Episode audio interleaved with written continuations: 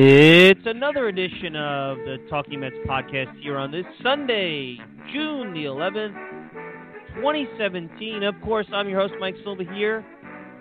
We always appreciate our sponsor here, the, the guys who support the show, Mets Merized Online dot com. Send me a tweet at Mike Silva Media, and you can check out the show on iTunes, SoundCloud, Stitcher, Blog Talk Radio, pretty much whatever podcasting service you desire. I'm pretty much there.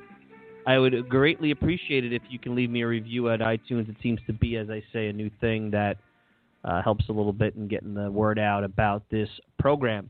Hope everybody's doing well here on this steamy, hot Sunday. It looks like summer has finally arrived here in New York. Uh, I think it was ninety-six degrees out here on Long Island, and uh, hopefully it was equally as pleasant where you are. For a while there, it, I, I felt like we were watching September baseball in May. And the way the Mets were playing, it looked like it was a meaningless game in September. But uh, the weather has heated up. Uh, the Mets uh, heat up in Orlando. Have heated up in Orla- uh, Orlando. In Atlanta. Orlando. Geez, I'm thinking about Florida. In Atlanta. And uh, have won the last three. Took three out of four in Atlanta. And then uh, split the series in Texas. And a solid road trip for the Mets. And uh, today, uh, as we get into the M L B draft next week and all the chatter that has been going on about Amed Rosario, I thought it was a great opportunity to catch up with Russ Langer, the play-by-play voice of the Las Vegas fifty-ones. If you remember, Russ was on the program last year. We had a chance to catch up with him about some of the prospects uh, at that time. Both uh, I think Dom- both Dominic Smith and Rosario were not on the fifty-ones. Uh, this year they are. Those are the two names that we're most interested in. We'll also get into, is there any help for the bullpen? Are there arms for the bullpen that the Mets can uh, take a look at, and, and eventually they're going to need help, and it, it may have to come uh, from Las Vegas. They signed Daniel Bard today. I don't know how that's going to work out, but they signed former Red Sox top prospect and uh, had a pretty good season with the Red Sox a while back, Daniel Bard, so he, you know he's in the mix now. We'll ask him about Pedro Lopez, who uh, some feel is a, a manager-in-waiting, uh, an organizational guy that's moved through the ranks here Uh, in the Mets organization, and who knows what's going to happen with Terry Collins after the year. He doesn't have a contract. Mets seem to uh, prefer organizational type of guys, and Pedro Lopez falls into that. And I'll even ask him about uh, Frank Viola, get an idea of uh, what kind of pitching coach, because he's starting to get noticed, and uh, he, you know, he interviewed for some big league jobs in the offseason, and I have a feeling Frankie V, if it doesn't happen with the Mets, will eventually get a job in the big league. So I had a chance to catch up with Russ before the fifty-ones took on the Tacoma Rainiers earlier this evening, so you'll hear that. I had a, a limited time, but I, it's chock full of some good information, so we'll get to that in just a few minutes. As far as where the Mets are and kind of the State of the Union that I do here every week, and I've been spending a good deal of the last two or three podcasts ranting and raving about Terry Collins and Worthen and the leadership and this team, and I don't want to really do that, although there's still some things that happened this week that really bugged me, which I'll at least gloss over a little bit here. Let's just look at where this team is at. And I think Rich Coutinho on Twitter, our buddy Rich Coutinho over at ninety-eight point seven E S P N, really said it best, that right now you have to look at this as the charge toward the All-Star break, because you have about a month till the All-Star break. And you have approximately, and I checked it out, twenty-six games until the All-Star break. And if the Mets want to be at or above five hundred, they have to be at sixteen and ten. That put them a game over. fifteen and eleven would put them uh, slightly under. I think you really have to go, because right now, let's take a look right here. Uh, the Mets, after the uh, the win today, uh, are twenty-eight and thirty-three. So if you go sixteen and ten, that puts you a game over. fifteen and eleven puts you a game under. I really think you need to be at or above five hundred at the All-Star break, and then you could really be taken seriously. Now, whether or not Arizona pulls away or something happens, who knows? Because right now, there's seven back Arizona in the wild card, and that's all I'm looking at is that second wild card. Really the second wild card, not in the first wild card, because you have L A in that spot, and I don't think L A is going to play back to the competition. And Colorado's having a great start, and I don't think they're going to pull back to the competition. So I really think you only have one shot at the playoffs. Old school wild card chase, second wild card spot, go on the road, trying to win a road playoff game to get into the tournament the second year in a row. Not acceptable, not by my definition where this team should be, but it's reality and this is what you have to deal with. Now, can they do it? I really think this charge to the All-Star break, and it starts with a seven-game homestand, is the determining factor. You can't mess around anymore. And I always say, yeah, you can mess around until you know, eighty games in. Look, they're twenty-eight and thirty-three. Uh, that is sixty-somewhat games in. Um, you still you still are over the hundred-game mark, so you have plenty of baseball left. But this is really going to make it where either this is going to be a meaningless second half, and God help us because we'll be talking about the Mets as sellers. There'll be very little juice. They'll even, they'll, they'll, won't even be, even be juice for the Subway Series, which for the first time in August might have a little bit of juice because the Yankees are playing well. You think the Mets would have something to play for. And that hasn't been the case where these teams have been co-joined at really any point. So these next twenty-six games, and it starts tomorrow with the Cubs coming in. They have Seth Lugo back, and Seth Lugo looked pretty good. You know, it shows you you don't have to throw ninety-five miles an hour. Everybody's worried, oh, he's not throwing as hard as he did. You got to pitch. You got to move the ball around. You got to locate your pitches. You got to change speeds. That's pitching. And I think Steven Matz did a little bit of that as well. Now, the Braves are not a good baseball team, but this is a ballpark that plays very small, especially the right field. It's amazing. The ball flies out of here. So it could have been one of those games. And you saw he, Seth Lugo made a big pitch in the fifth inning today to get the double play uh, off of Adams. And the Mets won the, the the replay. That was a tough call for the umpire at first. That was a bang, that's literally a bang-bang play. And, you, you know, that's why you need replay. That's what that's what it's there for.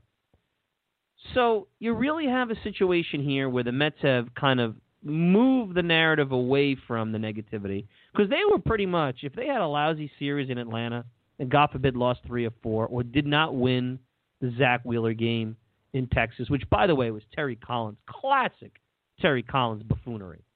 Leaving Jerry Blevins in against the righty batter. Now, I know he did it today in the eighth inning with Ken, but I wasn't crazy about it, but you did have the lefty after him. So when, you, when you're sandwiched, I could understand it, and Ken could only at that point tie the game. When you have a guy that could go and, I mean, and I know that's with, with, with, with Chirinos, what is it, Chirinos, the, the catcher for Texas, I have to learn how to pronounce his name here. Uh, he wound up tying the game. To me, that was with two outs. It was, it was ready-made for a righty, whether it be Reed coming in for a longer save, a four-out save, or bringing in Sewald or, or what have you. Uh, that's where Terry Collins with bullpen management, to me, just drops the ball. He lacks a feel. In that situation, Blevins, especially because small sample size, uh, Chirinos had like a nine hundred O P S against uh, right lefties. So you know, that, to me, is exactly where he fails. The other thing that really kind of bothered me about Terry this week, and, and I, I'm starting to listen to these Wayne Randazzo interviews pregame, is they were talking about how important it was for, you know, Cespedes coming back. And we know that it's pretty obvious how important it is to get Cespedes back. I mean, I don't think you have to, you know, go in there and, uh, you know, go through the, the, the reasons why it's important for Cespedes to be back. But one of the things that really bothered me a little bit is how he talked about how the club was a little tired. They needed days off this week, how getting guys like Matz and Lugo and, and Cespedes would give them a little bit of pep. And I'm saying to myself, if they don't have pep now, and this is what they need, well, then there's a problem. Like, they could have competed and played a hell of a lot better than they did without those three guys. Those three guys put them in a different conversation. So that's where I see, like, the, that's the manager's job. And then you're hearing some talk, and this will get into the whole is Rosario ready conversation, uh, about how one of the concerns the organization has is with the clubhouse. And I believe it was in a Kevin Kernan article this morning or, or this this this weekend. I should have, you know, really wrote that down and found out exactly. But it was in one of the articles out there. It was kind of buried in there about how the concern about bringing Rosario up is that he he would replace Cabrera. And how would that sit, replacing a very popular veteran in that clubhouse? I don't care. Now, if Rosario comes up and pulls a Greg Jeffries, where where he really doesn't, and Jeffries, some of that, you know, not to get into that story, I don't know if it was all, he didn't handle it well, but there was a lot of animosity towards the publicity that Jeffries got. I could see maybe a Rosario in the, in the same kind of way falling into that category, but the kid's got energy. He clearly is a better defensive player. He's got a good bat. Um, he seems ready. He's at a, playing at a level in Las Vegas that I don't think it's a Pacific Coast League thing. And they need defense up the middle. I mean, yeah, Cabrera made a couple of really good plays today. And that's the kind of plays you expected, because that's what he did last year, even though his range isn't great. And he's and listen, even at, at, at as bad as Cabrera is, he's a huge upgrade over what Wilmer Flores was at shortstop. And and Reyes, to be fair, is not much of a an upgrade these days from Cabrera, defensively as well, offensively and defensively. But, you know, to me, that that's the kind of garbage, that kind of mindset. That's a losing mindset. And I really don't think the veterans on this team are like that. I could be wrong. I'm not in the clubhouse all the time. And the fact that it's even being talked about and the writers feel inclined to even mention it in a piece tells me there may be some validity to it. But to me, that's the that's where it falls on the manager. The manager can't allow that. And I really feel that the manager and the players are far too comfortable with taking time off in season, falling behind, and then kicking it into gear. And you know what? Now that you're going to try to kick it into gear, let's see if that gear is there. Because a lot of times, they're not the first team to try to kick it into gear, and it ain't there. It happens in every sport. Look at the Washington Nationals a couple of years ago, back when the Mets won the division. You kept hearing that. Now, there were other issues in that clubhouse, but they tried to kick it into gear a couple of times. It wasn't there. Now the Mets have used a series against a bad team to kick it a little bit into gear. Now they play the big boys. They play teams like Chicago and Washington. If you could beat these teams at home and then go on the West Coast and compete and win and stay at or above five hundred in all those scenarios and get to that sixteen and ten by the All-Star break, then maybe you're showing me something. Then maybe you're a force to be reckoned with. What will that put you, forty-four and forty-three at the All-Star break, in terms of games behind in the wild card? I don't know. Because Arizona, I don't know what to think of them. They look pretty tough when the Mets play them, but they're not unbeatable. And they were also home. So the Mets are in a position where we're not here yet. And, and one of the reasons why I had Russ Langer scheduled for this Sunday is I was waiting for, waiting to really say, hey, let's get these kids up. Let's start talking about the future, because this season's going to hell in a handbag. And I'm still not happy where they are, and I still think they're blowing a golden opportunity, because they have a pretty good offensive team. They're not great defensively. They never really have been under Sandy Alderson. The pitching has really underperformed. But now you're starting to see Matz and Lugo. And I'll tell you what, they're going with the six starters. I'm not really a big fan of the six-man rotation. But these guys are all pitching. I think eventually one of these guys has to go into the bullpen, because they're going to need help. And if it doesn't come from Vegas, it's going to come somewhere, and it's got to come from that rotation. And if you look at the one guy, and we glazed over it last week, and we'll probably talk about it more to see how, you know, he starts to continue to perform. The one guy who makes the most sense right now is Matt Harvey, because I think Lugo can navigate a lineup and, and pitch when he doesn't have his best stuff. We've seen DeGrom do it. I know he's had a couple of lousy starts. Let's see where he's at. You know, Matz, to me, that's not a bullpen guy. Gazelman maybe, but Gazelman's really kicked it into gear. Harvey's the guy. Harvey's the guy that, that I feel stands out. You're not going to put, obviously, Wheeler in the bullpen for a variety of reasons. Now, he's at has innings limitations, so maybe that's why they're throwing the sixth starter in, so they don't lose him. But right now, you should be able to compete in every ballgame. What's it going to come down to? What it always has come down to in the Terry Collins era. How he manages is that bullpen in the seventh, eighth, and ninth inning. And today he did a nice job. He pushed the starter into the seventh inning. It was his first start back. He might have made the argument. Probably hot out there. He's probably, you know, I, I can't complain about not pushing him into the eighth. But you might have been able to push him a little bit into the eighth inning. But you had the lefties coming up, and that made sense. That made sense. So um, things are looking up. I'm not ready. And I will tell you, and I'll stand by this, until they get to five hundred, I'm only talking about this is a plan and an attitude and a mindset about getting to par to be able to be considered a contender. They are not a contender until they get to par. And that might not happen until a month from now. You got to play a good thirty days. That's the, what ha- this hole has created. The batting game decisions, the lackluster play, a lot of stuff that this team should not, even with what's happened, be as far behind as they are to five hundred. Anyway, let's take a break. When I return, you'll hear Russ Langer, play-by-play voice for the Las Vegas fifty-ones. We'll talk about Amed Rosario, Dominic Smith. Uh, we'll see. Is there any help down there for the bullpen? What is this guy Pedro Lopez all about? Who knows? He might be the next Mets manager. And as I always like to ask, Frankie V, Frank Viola, former Cy Young Award winner. He's been in the Mets organization for a while. I think that's a guy that could help this team at the big league level. And they better wake up and get him up here because um, eventually he's going to get a job somewhere. So let's hear what Russ Langer thinks about Frankie V. Anyway, let's take a quick break. And when we return, Russ Langer, play-by-play voice for the Las Vegas fifty-ones, will join us. And we'll get to see and hear what's going on down at the farm. We'll be right back. Fastball driven to deep left field. Back goes Cuevas at the track. Cuevas at the wall, and this one's high off the wall. Cicchini's coming around third. Here he comes. Cicchini's on his way. The throw to the plate. Cicchini scores, and Las Vegas wins the game seven to six.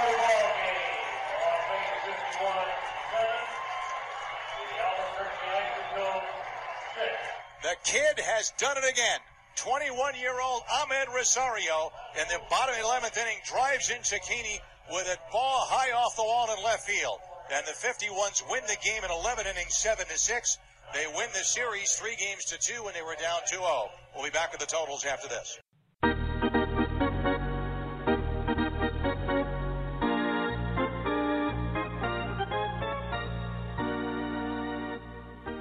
We're back, and joining me is the Las Vegas fifty-ones play-by-play man, twenty fifteen Nevada Sportscaster of the Year, Russ Langer, and he's uh, out in Tacoma before the fifty-ones take on the Rainiers.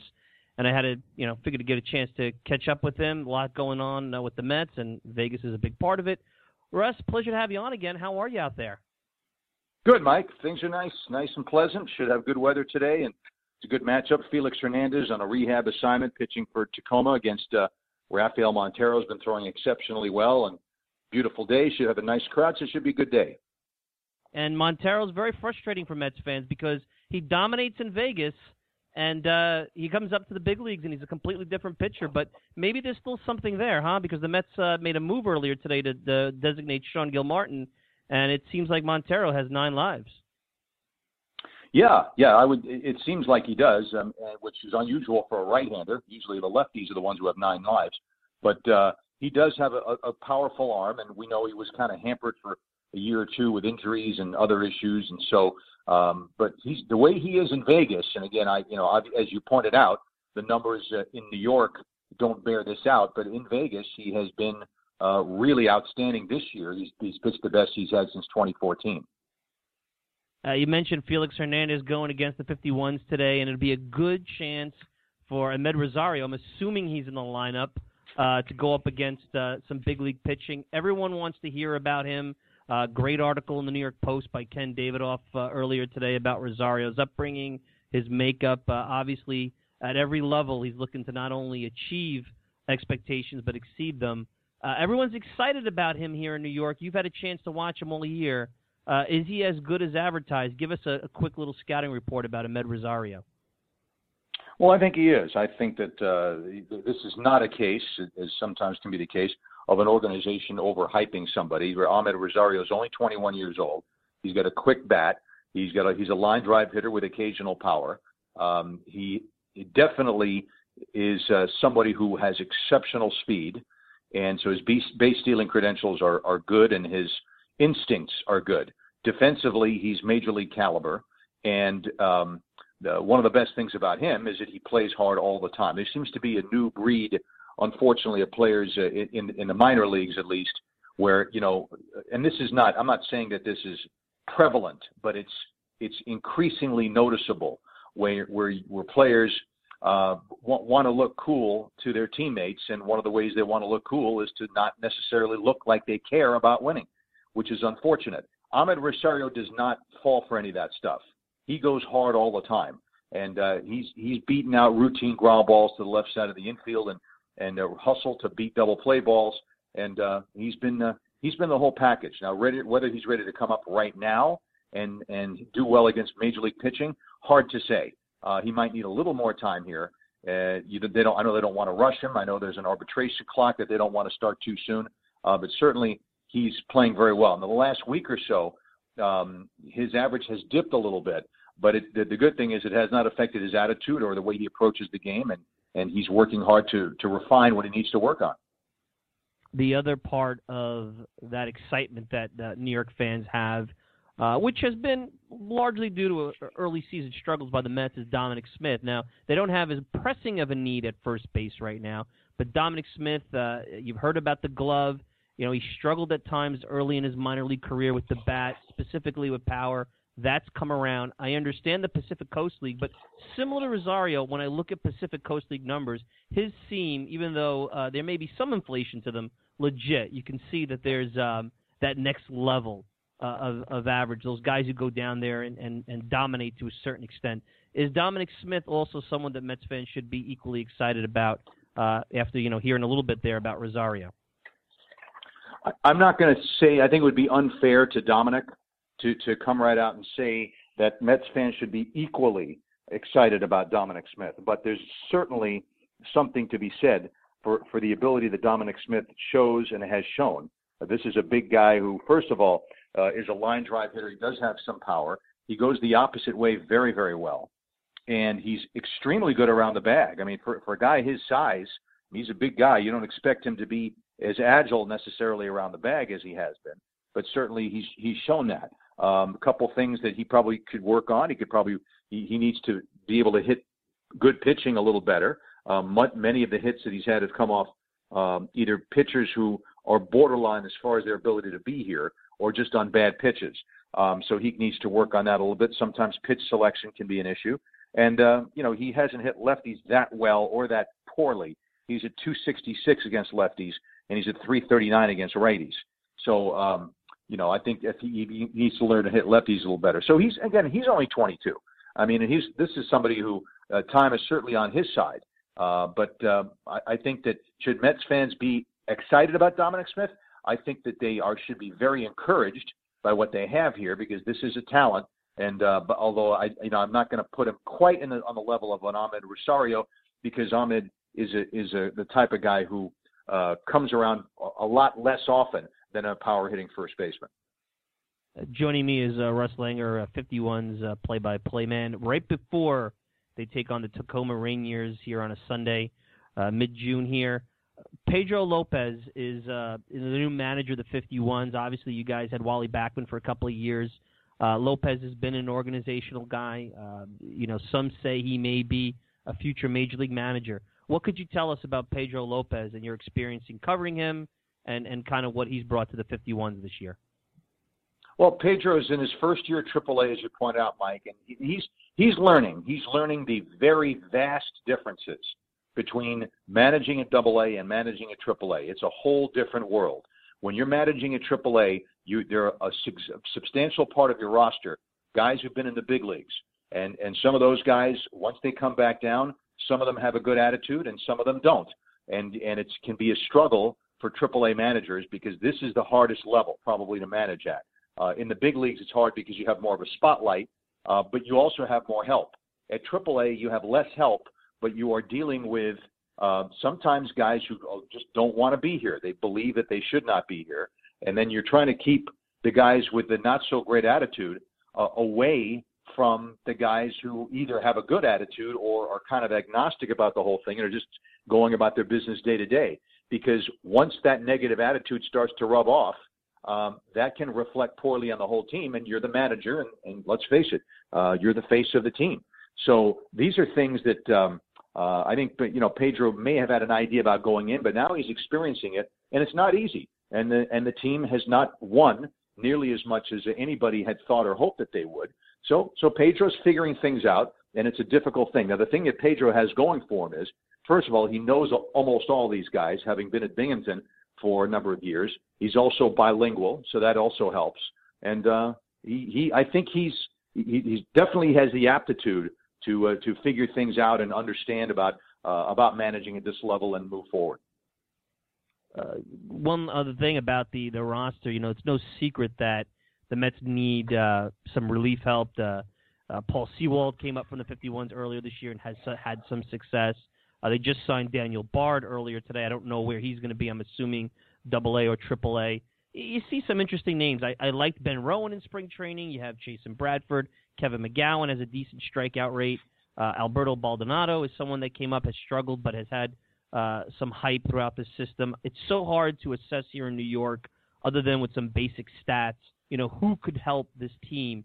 Are, I've mentioned some of those names. Are those names, or is there somebody else I'm missing that potentially could help this Mets bullpen uh, as they head into uh, really an important stretch in their season? Well, you mentioned you did mention the key names. I think the fellow who is under the radar because he has pitched up there, and at times has pitched well, and at times has not pitched well, is uh, Eric Adell, who, uh, although his E R A doesn't reflect it, the last five or six times out, he has seemed to flip a new switch. And by his own admission, earlier in the season, he'd go out for an inning or two, and, and he'd pitch. He'd have a, just a small handful of pitches that would actually be quality pitches. The rest of them were not so quality. Uh, in the meantime, he is a fellow who, in the last several outings, has been the opposite. Um, almost all of his pitches have been good, except for a few, and so he's been uh, been excellent. Um, and so the last night you had another, another good outing. You mentioned Kevin McGowan. This is a guy who had one really bad outing. That's the only reason his E R A is over four. Other than that, this is a guy that throws ninety-three, ninety-four with a good slider and, um, probably could be of help. Logan Taylor uh, is a fellow who has been used in a short relief, long relief, couple of spot starts, a power arm, sometimes gets behind hitters too much, can be a little off with his command, but he's got a fastball also in the low to mid nineties and a power curveball. And the other fellow I think that is who's a sleeper is a left-handed reliever, Kyle Regnault, who's a great story. He had a lot of time in independent ball, was working at a golf course in Florida, happened to bump into Phil Regan, who's, of course, with the Mets now. And uh, one thing led to another, a workout, a second workout, and now here he's in triple A. And uh, his is a lefty who throws mid nineties and, again, has had some control issues. But, you know, these are a couple of other guys to maybe keep an eye on for the bullpen. Hey, last thing, I know you got to run and, and do the game, and we appreciate you being generous with your time today. Frank Viola watches over these guys, uh, and he watches over guys like a Seth Lugo and a, a Steven Matz and guys who have been on rehab, and we've heard a lot of great things and what a great asset he is to this Mets organization. Uh, what could you tell the fans about Frank Viola? They remember him. Uh, a large amount of them remember him from his playing days, but he's really moved up the organization ranks when it comes to Uh, his uh, his ability to be a really solid pitching coach and teach these guys and work with them and, and keep them healthy and, and hopefully get them to the big leagues. Frank Viola is, is a world of experience, as you point out, and this is a this is just a good a good guy. I mean, he's he's a fellow who uh, uh, is, has a tremendous amount of knowledge and experience, and uh, and he relates well to the pitchers. Sometimes we joke a little with Frank because he seems to have a magic touch where if a pitcher gets into trouble, he'll go out there to talk to him. And immediately the guy, whoever the pitcher happens to be, will come up with a big pitch at the right time and get out of the mess. And so, uh, you know, it's almost uh, it's, it's almost become a running joke because it happens so often. But uh, he relates well to the pitchers. They have they have total respect for him. They know his background as a Cy Young winner, as a World Series M V P, and uh, and he's also he also plays another role. Uh, he's a he's a big, affable kind of sugar bear type of uh, figure in that clubhouse. Um, and, and this is a clubhouse that needs that, because if there's one thing that the uh, Las Vegas fifty-ones have lacked in twenty seventeen, it's veteran leadership, uh, the kind they had years ago with guys like Brandon Allen and Mike Hampson, and last year with Mark Krause. The list goes on. Um, but uh, so Frank plays that role in trying to keep people loose on top of all of his uh, experience and ability with regard to pitching. So he's been a very valuable member of this staff for the last couple of years. Hey, Russ, I know you got to run. Thanks thanks so much for doing this. Uh, be well today. Uh, it sounds like a fun matchup, and uh, let's catch up again and uh, have a great uh, rest. I think you have a homestand coming up, so have a safe flight and have a good homestand, and we'll talk again. All righty? Sounds good, Mike. Thanks for having me on. And that's Russ Langer, Las Vegas fifty-one's play-by-play man. Uh, gave you some very interesting nuggets. Let's uh, let's take a break, and let's uh, give you some of my comments on that. Very interesting things I thought he had to say about Dominic Smith. Interesting things to say about Frank Viola. Uh, I thought he was uh, pretty candid about Pedro Lopez, and he even gave you some positives about maybe a name or two in the bullpen that potentially could help the Mets. You're listening to the Talking Mets podcast. Of course, you can check out the show all the time at Mets Merized Online dot com. Send me a tweet at Mike Silva Media, and you can check out this show on SoundCloud, iTunes, Blog Talk Radio, pretty much whatever podcasting service you desire. Send me a review on iTunes. It is greatly appreciated. Let's take a quick break, and we'll wrap up with some final thoughts and some of my thoughts about Russ Langer's comments right after this. Hey, Mets fans. I'm going to let you in on a little secret.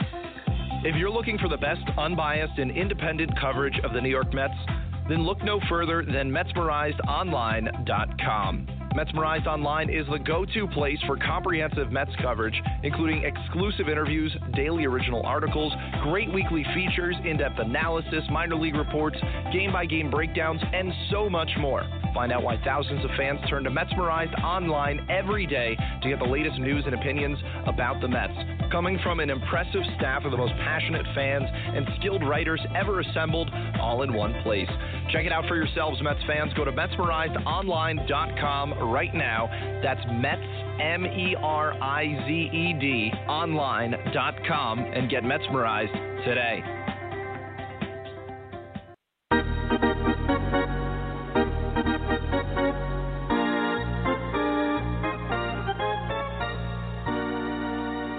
Real interesting stuff from Russ Langer there. Real interesting stuff. First off, here's quick synopsis uh, as we wrap up here. Number one, sounds like Rosario's ready hearing him talk. Uh, obviously, you know, he's not sure how he'll perform at the same level in the big leagues, but you got this sense hearing Russ talk that Rosario's ready, and he's special.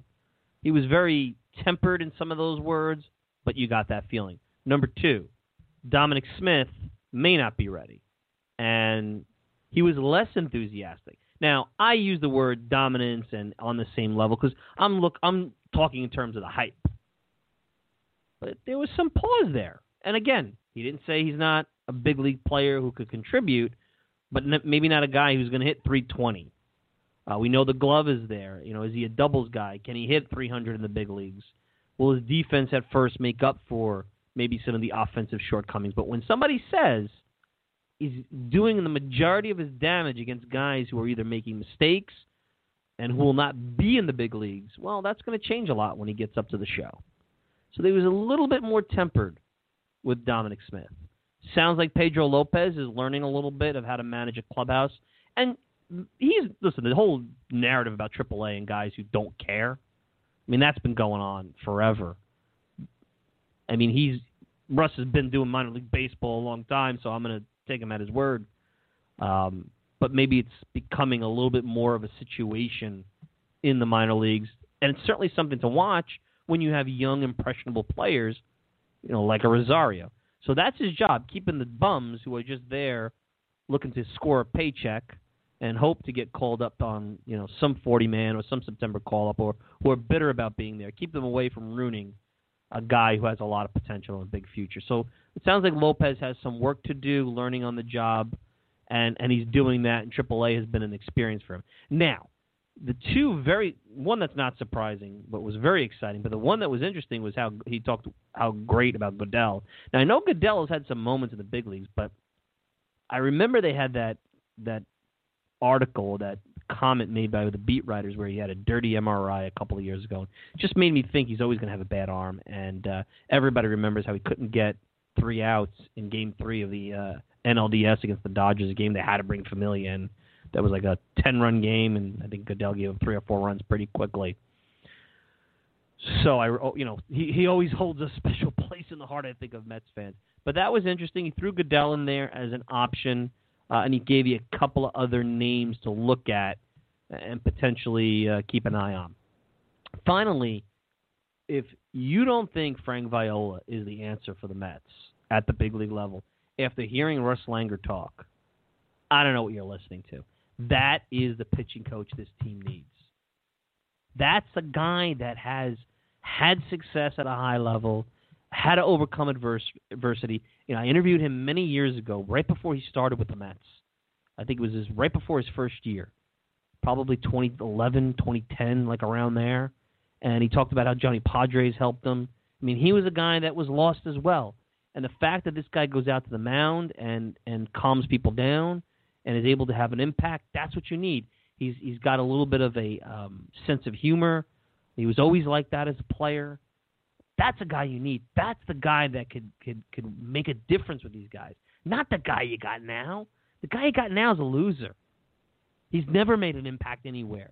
And trust me, they'll still throw sliders. Worthen is not the only guy that can throw a slider or teach how to throw a slider. And if the Mets aren't smart and the Mets don't keep that guy and promote that guy ASAP, I personally would. I'd promote him right now. I'd fire Dan Worthen, man. I know a lot harder to do, but, you know, you can do it. Look at the Arizona Cardinals. Uh, excuse me, the Saint Louis Cardinals. They made some changes this week. It's not It's not the first uh, – you know, they shook up their coaching staff. It's not the first time that it's happened. I said the Arizona Cardinals. I'm batting a, batting a thousand today, thinking about football in the middle of uh, June. So anyway, I, I think there was a lot of value to that interview. I, I really was excited. The, the Viola, the way he talked about Viola, really exciting. I got to tell you. Make it happen. Get Worthen out of here. The next off day, make it happen. Because I'm telling you, this is the kind of guy the Mets need, and they're going to sit around. He's going to get a job somewhere, and he's going to go on to a successful big league pitching coach career, and then everyone's going to say, well, he's there. Why, why didn't he get a chance? Well, you know, you're Dan Worthen. This isn't a Supreme Court justice. You can make changes. And if Sandy Koufax doesn't like it, he doesn't want to hang out in Port Saint Lucie and chat with the pitchers, it's okay. The Mets will survive if Sandy Koufax doesn't hang around the ballpark in spring. Fred might be unhappy. Fred Wilpon might be unhappy. But the Mets will survive. Sandy Koufax, you know, neither here nor there. We'll do, we'll do respect. I'm sure he has a lot of value, but he shouldn't be. Because you always hear, the, I keep going back, you always hear how one of the reasons they don't want to fire Collins and Worthen is because it would upset Sandy uh, Sandy Koufax. So whether that's true, I don't know. That was something that was thrown out. I think it was Mike Puma who threw it out on a tweet or an article a couple of years ago. And it drove me bananas. Anyway, I, I thought this was a really fun show. I really enjoyed the Russ Langer segment. I thought he gave us some good stuff. And he, and he was under a, a, a crunch because he was literally getting ready for the game. So we were we were about thirty minutes away from the ball game when I uh, called him and had a chance to chat with him. So uh, good stuff. The M L B draft uh, tomorrow. I know that there'll be a lot of stuff talked about with that. We'll get into that next week, so that'll be a big part of next week. This is a big homestand for the Mets. So you have the M L B draft, big Mets homestand. Uh, you know, next weekend could be, you know, I don't want to say, you know, done over and out, but if they have a lousy homestand, I think you and I both know that we'll be talking M L B draft. We'll start to think about who they could sell and who they could acquire in terms of assets, Subway Series, and then it's pretty much over. And then we're, you and I are going to have to figure out what kind of show we're going to do come August, because uh, it ain't going to be easy. And I hope that that's not the case, because I think there's some fun players on this team. I think there's still an opportunity to have a fun season. You get into a wild card game, you never know. And uh, the Mets, ha- listen, by that time, maybe Syndergaard's back, Familia's back. Mets could be a very dangerous team. So anyway, want to thank everybody for tuning in. I want to thank Russ Langer, play-by-play voice for the Las Vegas fifty-ones, for joining us earlier today. Of course, you can check out the show all the time at Mets Merized Online dot com. Send me a tweet at Mike Silva Media. And you can check out the show on iTunes, SoundCloud, Stitcher, Blog Talk Radio, pretty much whatever podcasting service you desire. I am your host, Mike Silva. Enjoy the rest of your Sunday. I will see you next week.